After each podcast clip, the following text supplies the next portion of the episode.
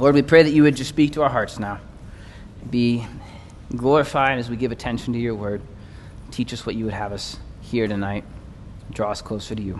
It's in your name we pray. Amen. So, we find ourselves tonight in the book of Philippians. Philippians is a short letter, it's four chapters long. You can probably read the whole thing in about 15 minutes, uh, depending on how fast of a reader you are. But it's not a very long book. And it's written as a thank you note.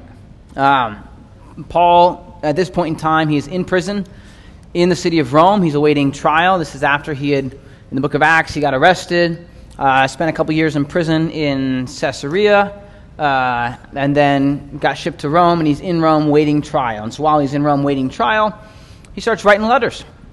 And specifically tonight, um, he's writing a letter to the Philippian people, or the church in the city of Philippi, uh, to tell them thank you because they had sent him a financial gift. And so it's, uh, it's a thank you note for, hey, I appreciate what you guys have done for me.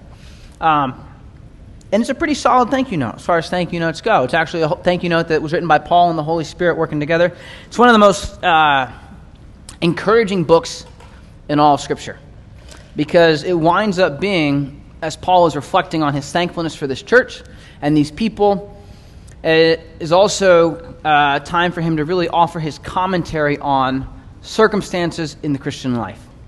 And what is the Christian response to life and circumstances and things happening? Because that's what, that's what life is, right? It's, it's really a series of things happening, uh, most of which we didn't anticipate and really weren't hoping for. Uh, it's just kind of it's a it's a there's a fairly long list of things that go on uh, that we usually don't see coming, and so if we're not careful, we can find ourselves disillusioned and say, well, you know, I thought Jesus Christ is going to fix all my problems, and how come I'm still struggling? And the answer is Jesus Christ will fix all your problems. Uh, but sometimes there's a work of sanctification going on. God has other plans, and He's doing a bigger picture than we see. So, Philippians is really just one of those books. I mean, all Scripture is given by inspiration of God, right? It's all profitable for doctrine and reproof and correction and instruction in righteousness that you may be complete and thoroughly equipped. But Philippians is one of those books. If you're depressed, you should read Philippians. If you're happy, you should read Philippians. If you're anywhere in between, you should probably read the book of Philippians. Philippians is just an incredibly uh, powerful book in the life of the believer. So, um, so he starts out, chapter 1, verse 1. It says, Paul and Timothy, bondservants of Jesus Christ. To all the saints in Christ Jesus who are in Philippi, with the bishops and deacons, grace to you and peace from God our Father and the Lord Jesus Christ. So Paul's writing this, Timothy is with him. They're bondservants of Jesus Christ. They're, the word bondservant means like a, a slave by choice. It's a person who had uh, gone into slavery for economic reasons, had a debt they couldn't pay, so said, hey, I'll work for you for a certain amount of years to pay off the debt. And then at the end of that time said, actually, I'd rather be a slave to you than a free person in any other context. I'd rather be a slave for life by choice. That's what a bond slave was in the Jewish culture. And so Paul is making a connection here. I'm a slave of Christ by choice. Because I had a debt I couldn't pay, Christ paid it. And I would rather be a slave under Christ because that brings me so much liberty than to try and be free under any other definition. So, bondservants of Jesus Christ, to all the saints of in Christ Jesus who are in Philippi, with the bishops and deacons. So, saints is just a word for Christians. So, this book is written to the Christians in Philippi, and the bishops and the deacons are allowed to read it too. Right? So it's just, it's, just getting right to, hey, I want you guys to know this letter is for you. Grace to you and peace from God our Father and the Lord Jesus Christ.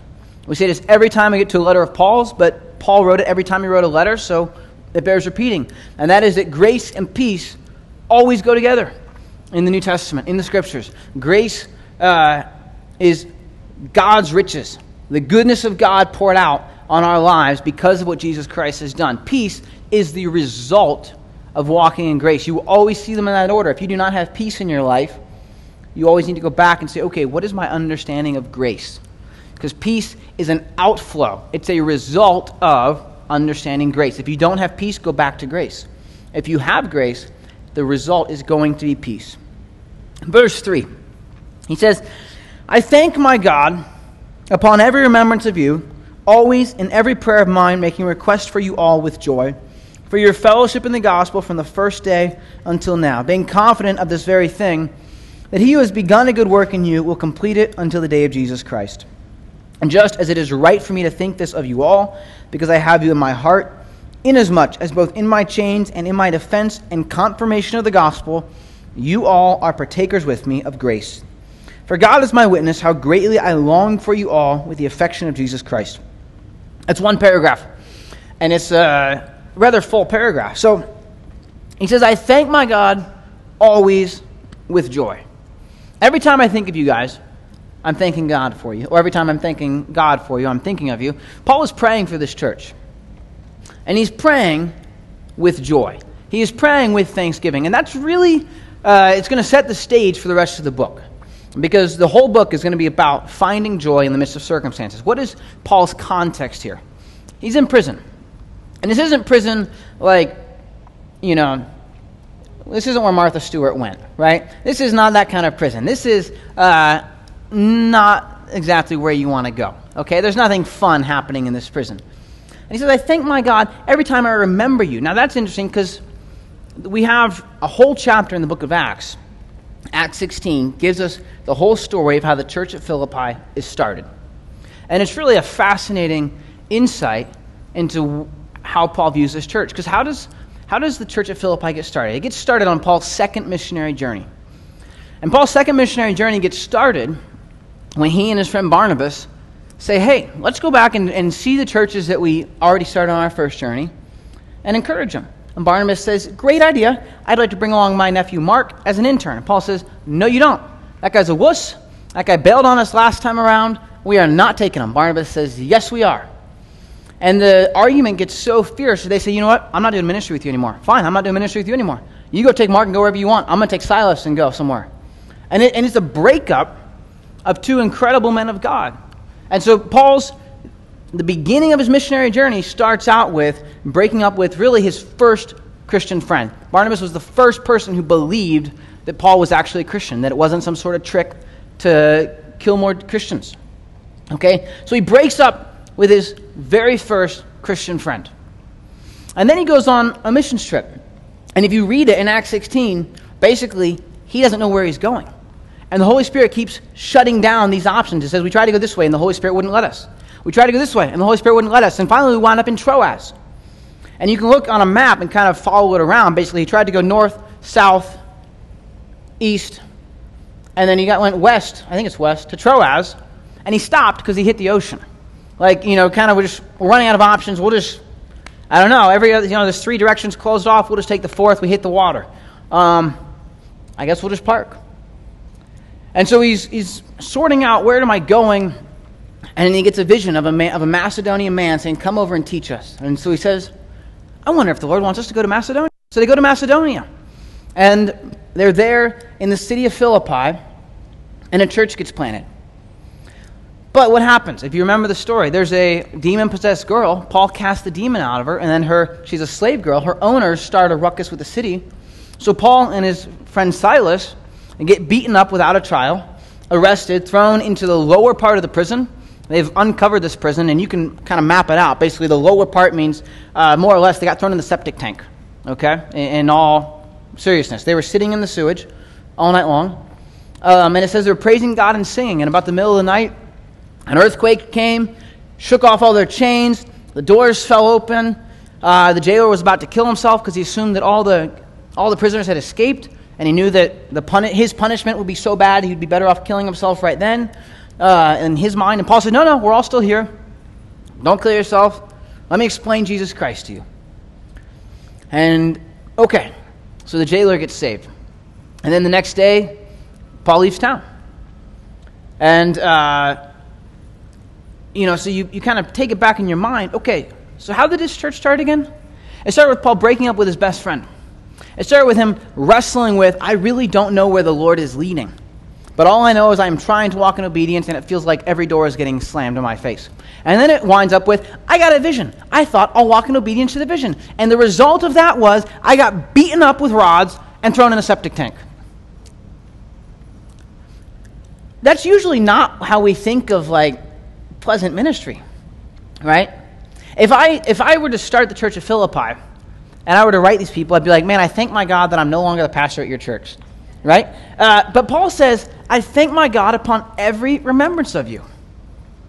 Paul says, I am, every time I think of you, and I think of that church and how it got started, I just think, man, God is so good.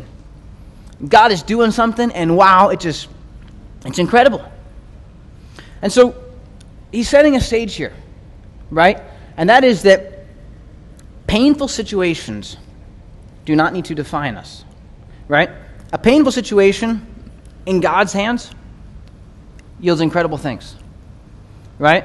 Closed doors in life do not need to define us. Broken relationships do not need to define us. Pain and suffering do not need to define us. Paul goes through all these things to start this church, and he says, I thank my God upon every remembrance of you. And he says, I'm remembering that he who has begun a good work in you will complete it until the day of Jesus Christ. I am thankful for what God has done, and I am confident of what God will do. He says, I know God started that church in the city of Philippi. He can keep it. He can, he can bring it to fruition. There's some, there's some roots in that church. There's some people who know what it means to serve the Lord. And so God is going to be faithful to complete it. And verse 9, he says, And this I pray. So he said he was praying for him every time, and then he got distracted. Now we're going to find out what he prays. That your love may abound still more and more in knowledge and all discernment, that you may approve the things that are excellent, that you may be sincere and without offense till the day of Christ, being filled with the fruits of righteousness, which are by Jesus Christ, to the glory and praise of God. I pray that your love may abound that you would approve the things that are excellent, like really know the good things, the best things, and walk in them. That you would be sincere, without offense, until the day of Christ. Now, I'm praying that you would just do this and just walk in it till you die or till Christ comes back. That you'd be filled with the fruits of righteousness. We said it when we were in Ephesians. We'll say it again when we get really through all the epistles of Paul. When Paul says, here's what I'm praying for people, man, just write it down and plagiarize it. Okay? Pray this for people. Pray this for your spouse. Pray this for the person you really don't like. Pray this for the person you really do like. God, I pray that person would abound, that their love would increase and abound in all knowledge and understanding, or knowledge and discernment. I'd kind of like it if somebody prayed that prayer for me. God, help Nate to increase and abound in knowledge, understanding, and his love. Oh, yeah, right? Pray that for people. Write it down. Paul says, guys, I am thankful for you. I'm rejoicing for you, not because we have such fun times whenever we get together. Not because you're just the peppy person I like hanging out with, but because God is doing something. In verse 12, he says, But I want you to know, brethren, that the things which happened to me have actually turned out for the furtherance of the gospel, so that it has become evident to the whole palace guard and to all the rest that my chains are in Christ. And most of the brethren in the Lord, having become confident by my chains, are much more bold to speak the word without fear. Some indeed preach Christ, even from envy and strife, and some also from goodwill. The former preach Christ from selfish ambition, not sincerely, supposing to add affliction to my chains, but the latter out of love, knowing that I am appointed for the defense of the gospel. What then? Only that in every way, whether in pretense or in truth, Christ is preached, and in this I rejoice, yes, and will rejoice. He says, Okay, I want you to know, guys and gals, that the things which have happened to me have actually turned out for the furtherance of the gospel. That is the summary of Philippians. That's the summary of Paul's life, and it ought to be the summary of our lives. The things that have happened to me are for the furtherance of the gospel of Jesus Christ. They are not for the sake of making Paul more popular or more comfortable or more wealthy. They are for the sake of spreading the gospel of Jesus Christ. That is Paul's attitude towards whatever circumstance he finds himself in. He says, so that it's become evident to the whole palace guard. That's a specific word. That's like Caesar's personal bodyguard. That's like your elite Secret Service men, your Navy SEALs, your Green Berets. These guys are now getting to hear the gospel from the Apostle Paul. Why? Because soldiers come in and they're chained to Paul. Eight hour, you know, whatever, eight hour shifts, 12 hour shifts. And most of us would say, wow, I'm chained to this guard. Paul says, wow, that guard is chained to me. That poor sucker is stuck to listen to the gospel until his shift ends. So, buddy, where are you from? How'd you get here? What's your story? We got some time. Paul sees it as hey, this is for the furtherance of the gospel. And so, what's he say? The gospel's going out. And he says, even while I'm in prison, hey, guess what? Other believers are now more emboldened. Me going through a hard time is actually encouraging other believers so that they are what? Living out their faith. So they are spreading the gospel. He says there are even people who are trying to like grow their church while I'm locked up so they can have a better following. Hey, if they're preaching the gospel, God bless them. Right? Now he's not advocating false doctrine here, but there are some people who will preach in the hopes that their church will be bigger than your church. Right? They, they, they're happy for the Lord to work in your church as long as he works just a little more in their church. And as long as they're teaching the gospel, Paul's like, hey, people are getting saved and they're going to a Bible believing church. I really don't care. Right? What then? In every way, Christ is preached. And in this I rejoice, yes, and I will rejoice. Verse 19 For I know that this will turn out for my deliverance through your prayer and the supply of the Spirit of Jesus Christ, according to my earnest expectation and hope that in nothing I shall be ashamed, but with all boldness. As always, so now also Christ will be magnified in my body, whether by life or death. He says, guys, you understand something, right? I'm going to win this one. For to me, verse 21, to live is Christ, and to die is gain. But if I live on in the flesh, this will mean fruit from my labor. Yet what I shall choose I cannot tell, for I am hard pressed between the two, having a desire to depart and be with Christ, which is far better. Nevertheless, to remain in the flesh is more needful for you, and being confident of this, I know that I shall remain and continue with you all for your progress and joy of faith, that your rejoicing for me may be more abundant in Jesus Christ by my coming to you again.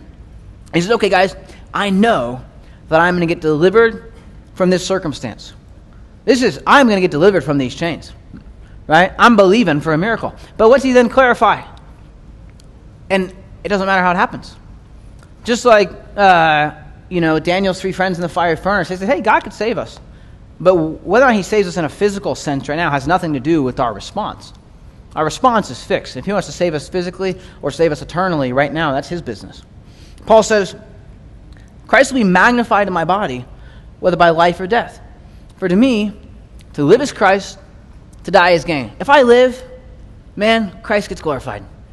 If I die, I win. I hit the jackpot.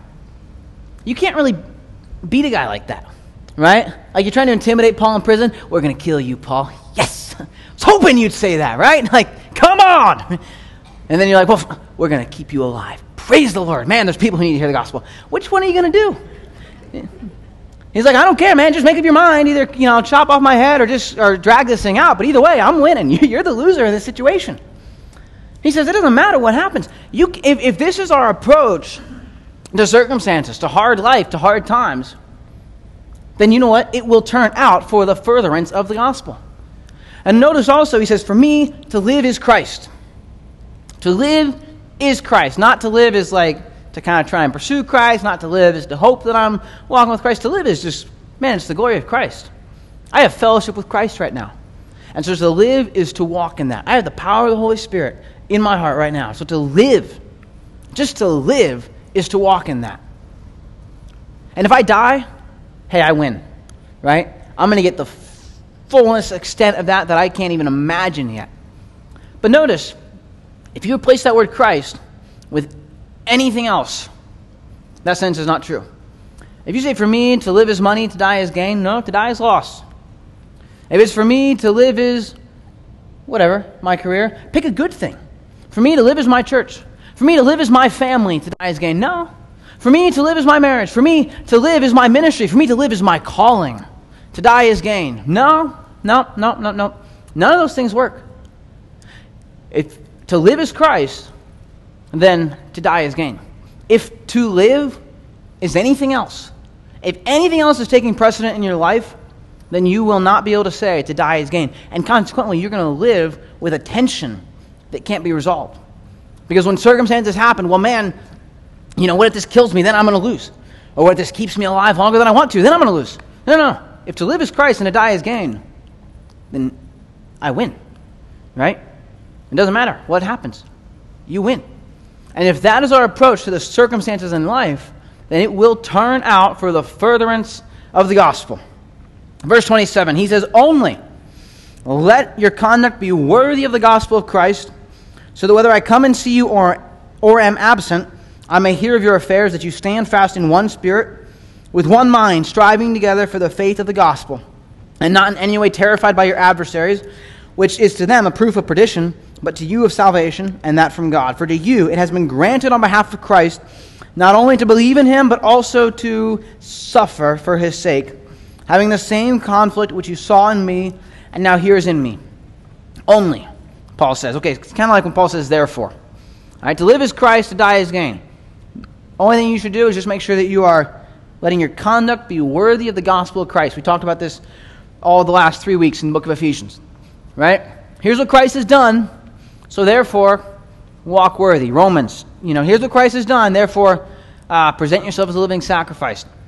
Here's what Christ has done. Christ is working in all of our circumstances. Only let your conduct be worthy of the gospel of Christ. Don't live stupidly in a way that you shouldn't make it like, how do you say this? Don't make it challenging for the Lord to work in your situation, right? Don't, don't be so stupid in your behavior that it's like, I know God can work this for glory. I just have no idea how he can pull it off. If hard things come, that's great. But don't make them come by just being foolish. So let your conduct be worthy of the gospel of Christ. Stand fast in one spirit, with one mind, striving together for the faith of the gospel. Okay, if to live is Christ, what's our response? Our response is to then walk worthy, to let our conduct be worthy. And how do we do that? By striving together. Paul emphasizes this over and over in this book. This book is to the saints in the church of Philippi, it's to a plural group of believers. And the way we respond, the way they respond, is to walk in a plural context. Christianity is not an isolated event. He says you got to strive together. Why? Because if you strive alone, you die alone. You strive together. So that's what walking worthy looks like. But he says also, for you it has been granted on behalf of Christ, not only to believe in him, but also to suffer for his sake. And that's important. Suffering is a promise of the scripture. If you those who desire to live godly in Christ Jesus will suffer persecution. Hard things will come, especially if you're a Christian. So what do you need to do?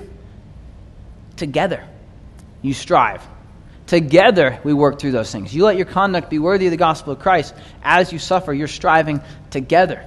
Because circumstances will come. You will suffer.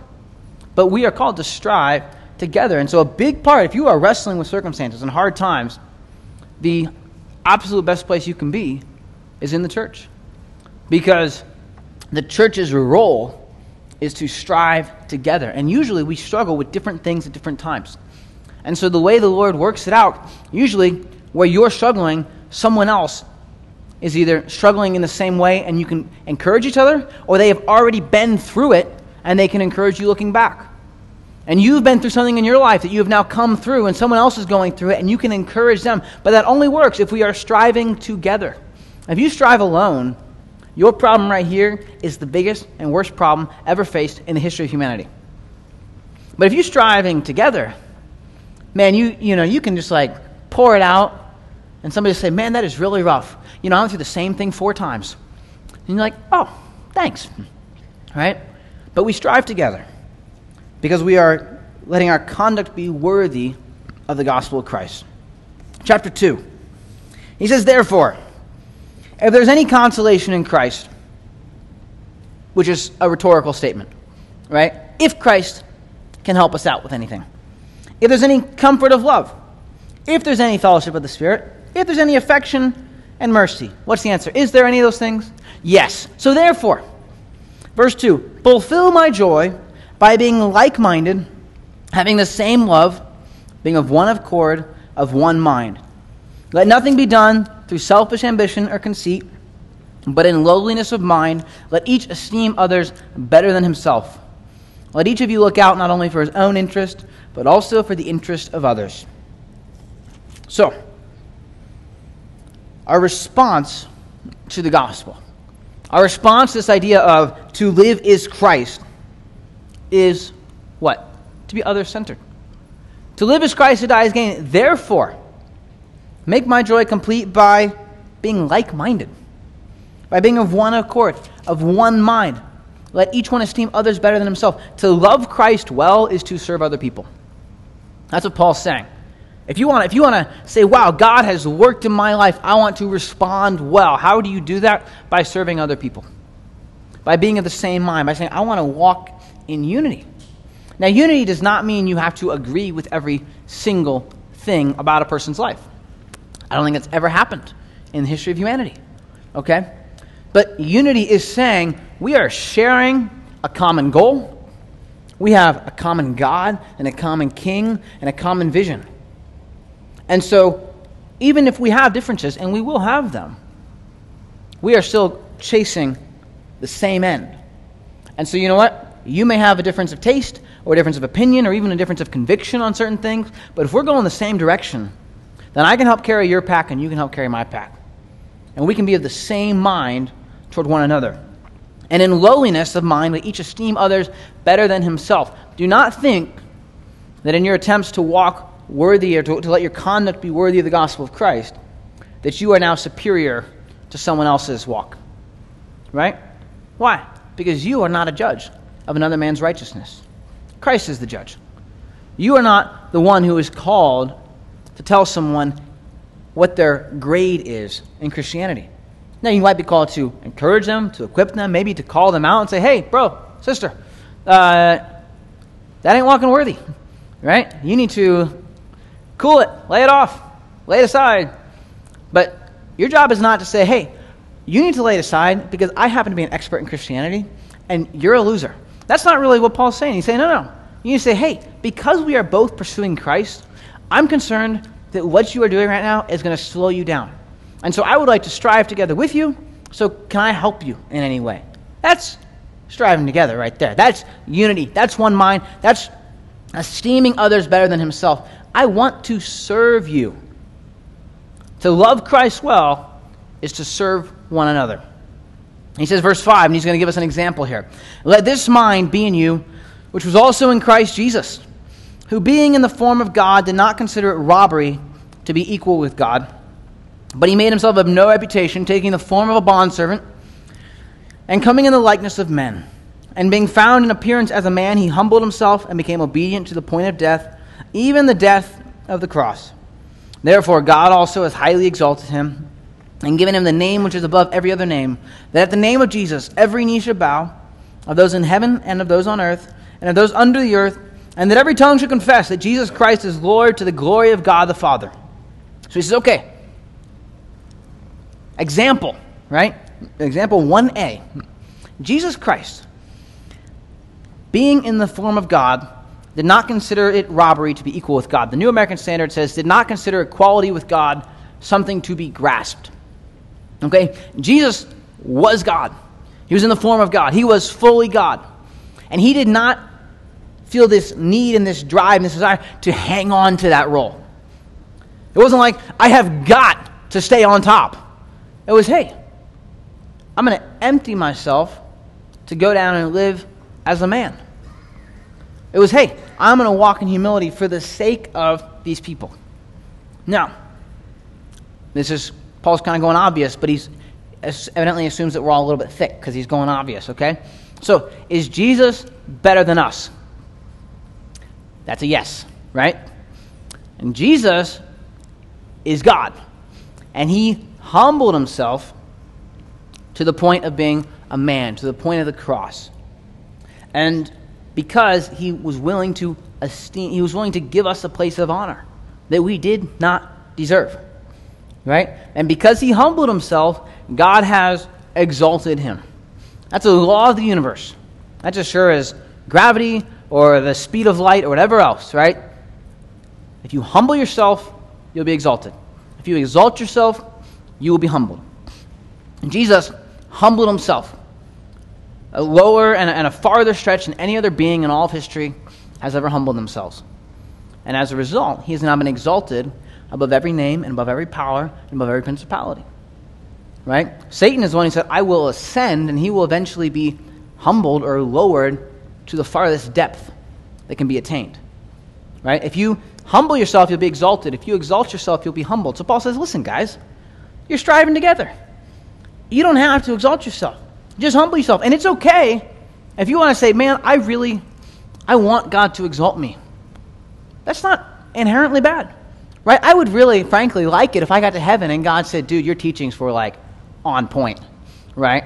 Like they were, you were crushing it down there. I don't really expect it to happen, but it'd be nice, right? But if I am trying to exalt myself to that point, it will not happen. If you try to earn a status, especially if you're earning it by pushing other people down, what will happen? You will be humbled. But if you're humbling yourself, if you're saying, hey, you know what, I just want to think of you more highly than myself. I want to serve you well. I want to walk in love. I want to just, you know, I want to have the same mind. Because you know what? You're probably right. I want to have the same mind. I want to be focused on Christ Jesus together with you. God will honor that. He'll exalt you. He'll raise you up. Jesus said, the first will be last, and the last will be first. So if you want to be first, he doesn't say it's wrong to be first. He says it's wrong to strive to be first. Right? If your desire and your goal is, I've got to be on top, guess who's not going to be on top? You. If it's, hey, I want to humble myself, and I want to, I want to watch my circumstances turn out for the furtherance of the gospel, then God says, let's work with that guy. I like where this is going. In verse 12, therefore, my beloved, as you have always obeyed, not in my presence only, but now much more in my absence, work out your own salvation with fear and trembling. For it is God who works in you, both to will and to do for his good pleasure. All right, he says, okay, this is really important. He says, work out your own salvation, for God is at work in you. He does not say work for your salvation. He doesn't say work on your salvation. He says work it out. Because God is at work. You're saved. If you're a believer in Jesus Christ, if you're a Christian, you're saved. So work out what that should look like. Right? It isn't like, hey, you're saved, so you better make sure you stay saved. No, no, you're saved. Christ's righteousness covers you. So, wow, because Christ's righteousness is covering me, what should that look like? That probably ought to impact my life. So, work out what that should look like because God, it is God who works in you. This is one of the best blends of the responsibility of mankind and the sovereignty of God. God is the one who's doing the work. To, he's willing it and he's doing it. He's giving you the desire and the ability. Right? You don't have this thought of I should do something righteous apart from God. But you're also called to have that thought. So it's your responsibility and it's also God's sovereignty and they don't contradict each other, they complement each other. So Work out your own salvation. Verse 14, if you're wondering, how should I work that out? Great question, Paul says. Do all things without complaining and disputing, that you may become blameless and harmless, children of God without fault in the midst of a crooked and perverse generation, among whom you shine as lights in the world, holding fast the word of life, so that I may rejoice in the day of Christ, and that I have not run in vain or labored in vain. Yes, and if I am being poured out as a drink offering, on the sacrifice and service of your faith, I am glad and rejoice with you all. For the same reason, you also be glad and rejoice with me. So if you want to work out your own salvation, Paul gives you like a great a great starting point. Don't complain and don't argue. Do all things without complaining and disputing. That right there is bare bones, brass tacks, nuts and bolts, practical application Christianity. Jesus Christ saved me. What should I do as a response to that? Shut up and quit complaining. Right? Paul says, hey, you know what? These circumstances are not what's going to define you. They're going to turn out for the furtherance of the gospel. To live is Christ, to die is gain. You're striving together. So you know what? Don't complain. That rhymed accidentally. That was kind of cool. Um, don't dispute. Don't argue. Because this is not about you running your show. This is about what is Christ doing. So don't complain. You say, wow, that's hard. Yes, it is. You can spend the rest of your life working on that one. And, and we all, uh, you know, it's, I mean, that's, gosh dang it. I think every one of us is probably already, we're already sunk for today, right? Has anybody complained today besides me? Like, I don't even, I don't even have to come up with a specific. I just know I complained today at some point in time, probably more than once, right? It's just, it's what we do. But Paul says, no, no. We're striving together. We're trying to let our conduct be worthy so that we can, he says in verse 15, shine, so that we can shine as lights in the world, holding fast the word of life. A person who doesn't complain stands out in this world. Because this world is full of complainers. Because this world is full of people who are focused on their circumstances. Because this world is full of people who can't honestly say to live as Christ and to die as gain. And so if you have that attitude that's in Paul, the attitude that's in Christ Jesus, to say, I'm willing to humble myself to let God do whatever He wants to do, then all of a sudden, somebody says, okay, normal people aren't joyful in this situation, right?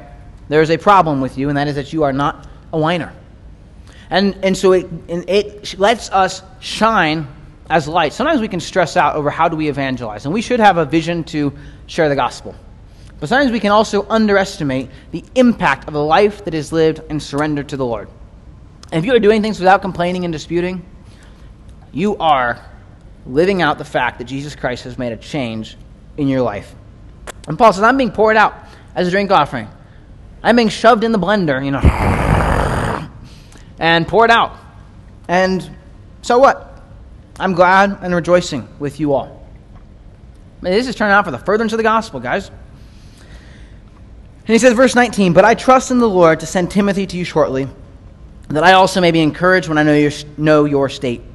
For I have no one like minded who will sincerely care for your state, for all seek their own, not the things which are of Christ Jesus. But you know his proven character, that as a son with his father, he served with me in the gospel. Therefore, I hope to send him at once, as soon as I see how it goes with me. But I trust in the Lord that I myself shall also come shortly. He says, All right, I'm going to send Timothy to you guys. Why? Because everybody else seeks their own. Now, it's kind of a sad statement that so many of the people around Paul at this time are busy seeking after their own desires. But Paul says, I'm going to send Timothy. Timothy is going to be a blessing to you as a church because he is not going to seek after his own things. You know his proven character, Paul says. So, Timothy has earned a reputation as someone who's living out these things that Paul is talking about. And Paul says, I want to send this guy to you because I want to bless you guys. Right? Do you think Timothy's being an encouragement to Paul in prison? Paul's probably a little bit starved for good fellowship. And he says, I'm going to send Timothy to you because he's going to look out for you guys. Because to live as, if your goal is, I want to be able to say, to live as Christ, to die as gain, Paul says, okay, then serve others. And he says, okay, I'm going to send Timothy, and Timothy is going to live this out so that this church will understand what that looks like. Verse 25, he gives us a reference to another person. Yet I considered it necessary to send you Epaphroditus, my brother, fellow worker, and fellow soldier, but your messenger, and the one who ministered to my need, since he was longing for you all and was distressed because you had heard that he was sick. For indeed he was sick almost unto death, but God had mercy on him, and not on him only, but on me also, lest I should have sorrow upon sorrow. Therefore I sent him the more eagerly that when you see him again you may rejoice, and I may be less sorrowful. Receive him, therefore, in the Lord with all gladness, and hold such men in esteem. Because for the work of Christ he came close to death, not regarding his life to supply what was lacking in your service toward me. So, Epaphroditus, we get a reference, uh, we'll read it next week in chapter 4. He had, the church of Philippi had put together a financial gift for Paul, and Epaphroditus said, I'll take it to him. And that's not just like, hey, I'll wire it via PayPal. It's like, hey, I'll walk 750 miles on foot to take it to him. And then I'll navigate which prison he's in, which cell block he's in, and I'll work my way through the guards and whoever else, and I'll bring the financial gift to Paul. And so he makes the trek, and then he gets sick and almost dies. And the church hears about it. Somebody must have been going back and said, hey guys, Epaphroditus is almost dead. And the church is praying about it. And Paul said, I'm going to send Epaphroditus back because I want you to be encouraged by his testimony, but also I want you to receive him with respect because he's a guy who does not seek after his own interest. He's a guy who says, Hey, I'll volunteer. I mean, like, you know, who wouldn't love to go for a 750 mile walk, right? Like, that just seems like such a nice little stroll. Epaphroditus says, I'll take it. I'll take the responsibility of being personally of being accountable for this money. I'll take the pressure of making sure that nobody robs me. I'll take all the security concerns. I'll take all the health concerns. Oh, by the way, I almost died, and uh, I'm doing it for to bless Paul. Paul says, "Hey, when that guy gets back, you make sure that you respect him because he's living out what I'm encouraging you to do." The book of Philippians right, is all about hey, everything, your circumstances are not what defines us. What defines us is, is Christ at work. Is Jesus Christ who he said he is? And if he is, then really nothing else matters. If he is, no pain is too great, no struggle is too hard, no obstacle is too high, right? It can all turn out for the furtherance of the gospel.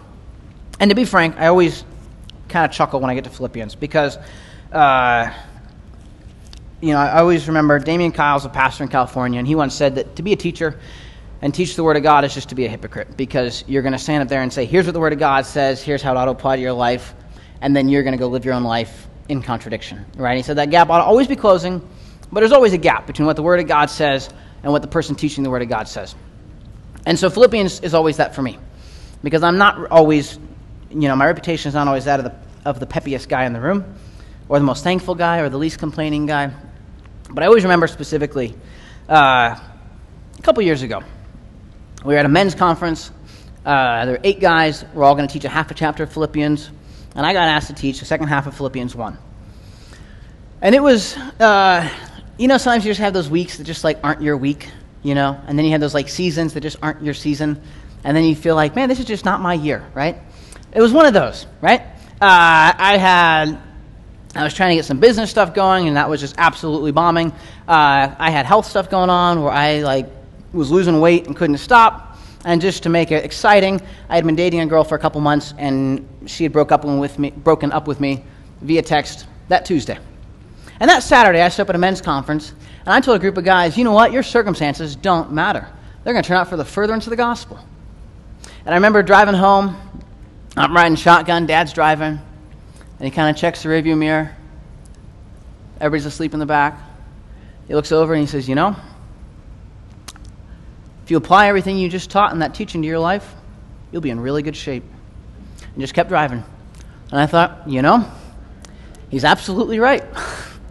so, we teach the, book, the Word of God, and I can stand up here confidently and tell you your circumstances do not matter. It doesn't mean we're always going to live it out, but it means we're going to respond to the gospel, right? Because our goal is to be able to say with Paul, to live is Christ, to die is gain. Our goal is to follow the example of Jesus Christ and say, you know what, I'm willing to lay aside, unlike Christ who laid aside actual rights, I'm willing to lay aside my perceived rights and view other people as more valuable than myself. I want to walk worthy of the gospel, so I'm going to strive together with my fellow believers. And I want to serve them. I want to walk in all that God has for me. And this will turn out for the furtherance of the gospel. And if we do that, then like Paul, we can say, man, I thank my God every time I remember you guys. And I just have joy every time I think about you. Right? That's if, if we can understand the invitation in Philippians to see what God is doing, then we can understand the response, which is to not let anything other than Christ define our lives. So, Lord, we thank you for your word. We thank you for all the ways that you've blessed us. God, in the midst of such a crazy world, you're still faithful. Your word is still speaking to us. You're still teaching us and guiding us. And we pray that you would just let these truths go deep in our heart.